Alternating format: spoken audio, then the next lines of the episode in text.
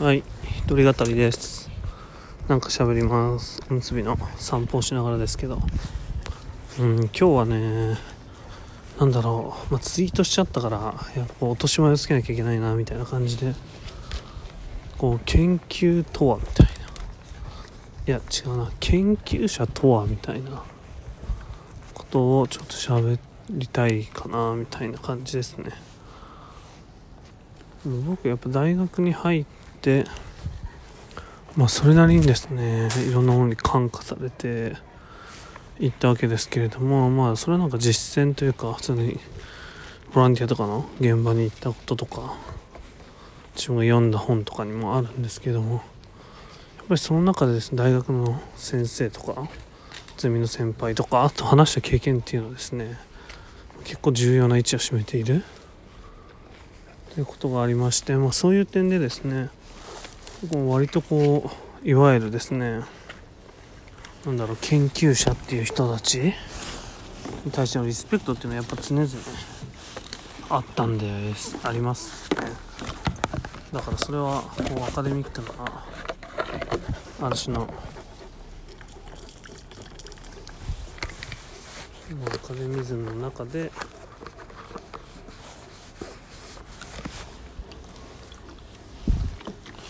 どういう言論をするかみたいな。だか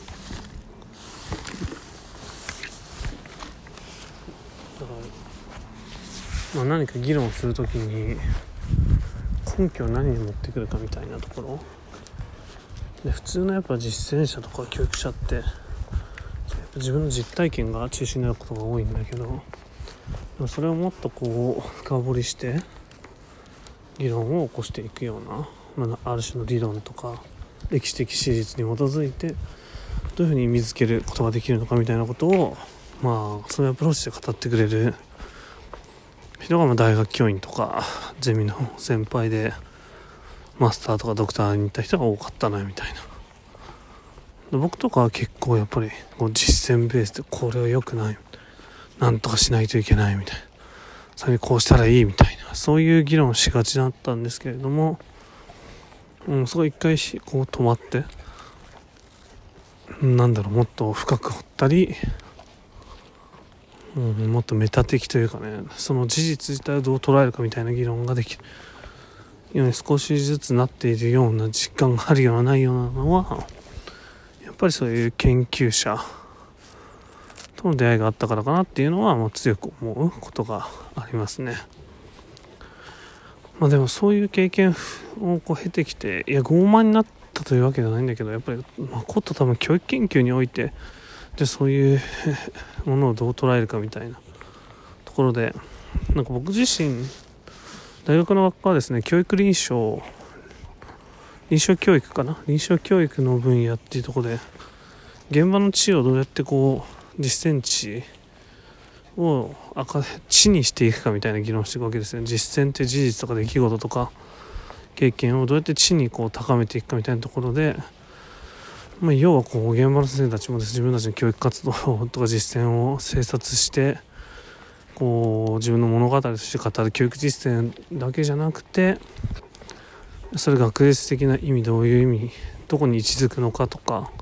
それをパブリッシュしていくみたいなところでこう知的共同体みたいな作っていこうみたいなアプローチをしていたっていうのもあるんですけれども、まあ、そういうのを踏まえた時にですね 意外と教育が特にそうだと思うんですけれども研究者界隈っていうのは若干こううさんくさいんじゃないのかみたいな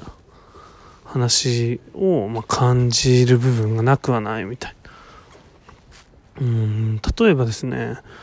まあ、具体例を挙げる必要はないと思うんですけれども僕とかはいわゆるプログラミング教育みたいな分野を8年ぐらいやってて9年？10年？8年？で僕のボスとかはなんならもう10 20年ぐらいやっててだからまあそういう研究専門分野ですって言っても全然遜色ないですがし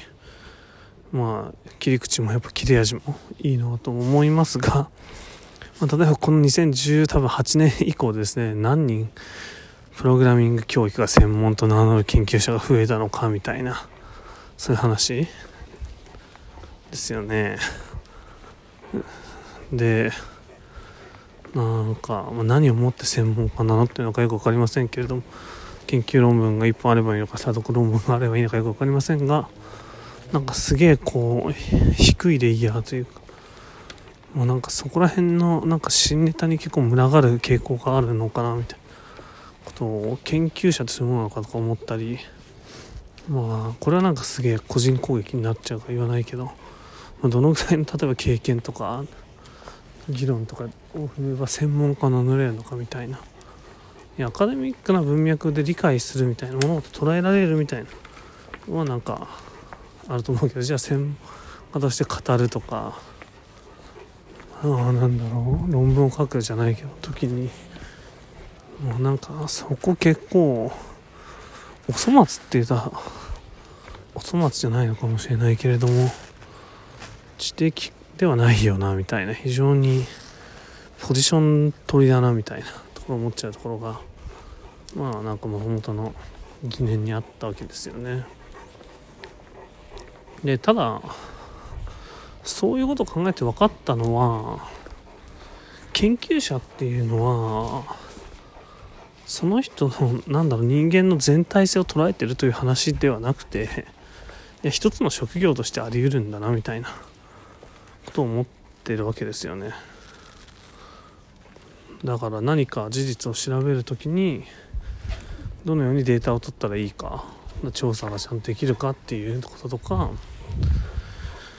まあ、文献を読ん読めるかみたいな、まあ、字が読めるって。文章が読めるっていうのは尊いスキルですから、ね、読めるかとか。あとは例えばそれを書けるか。書く時の作法。論理的に文章を書けるかっていうのもあるけれども。論文としてこうある種、まあ、共有できる知の形として発信するフォーマットに乗っけるリテラシーがあるかみたいそういうのを持ってやってる人が研究者なのであって、うん、なんだろう。ある意味こうクリエイティブとかさアカデミアカデミックはアカデミックかもしれないまあクリエイティブな面ですよね特に。だから研究者の。今世の中にない知見とかいろんな新しい知見を提供するみたいな。ってのは研究者の仕事というよりは、まあ、研究者界隈にそういう思考回路を持ってる人が多いみたいな。そういう意味合いの研究者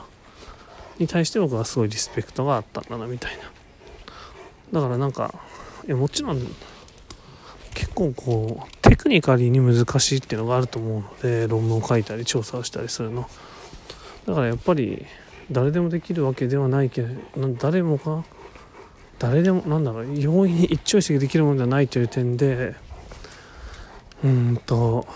まあ、高度な専門職としての認められる研究者ってあり得ると思うんですけれども、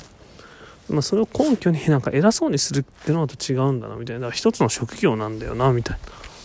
とですよね。だからキャバ嬢とか はなんか過当な職業なのかいやそういう話じゃないよね。一つの職業としてみたいな。うん、やってるんだよみたいなことを僕はすごい思うわけですよね。だから僕は別に研究者をまあムカつく態度をとってる人もいると思うけれども否定してるというよりは一つの職業なんだなと思って見てる。だからそういう人だったんだなみたいな。うん。だなんかそういうクリエイティブとか面白みのある人間っていうのは研究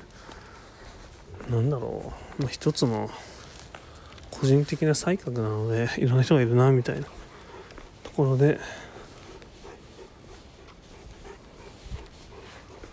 うん。って思いますね。だからまあでも研究者だから研究者って研究すること仕事の人だからまあいろんなネタを研究してるみたいな。研究論文の体裁に整えて発信していくみたいな。そこに落ちてる血をちゃんと血としてまとめて発信していくお仕事の人みたいな風な理解をしながらそれでふんぞり返って偉そうなこと言ってる人はなんか腑に落ちないというか。いそれはなんか例えば、まあ、こと教育の文脈においてはフェアじゃないよねっていうことを、まあ、強く思うっていう話です。以上。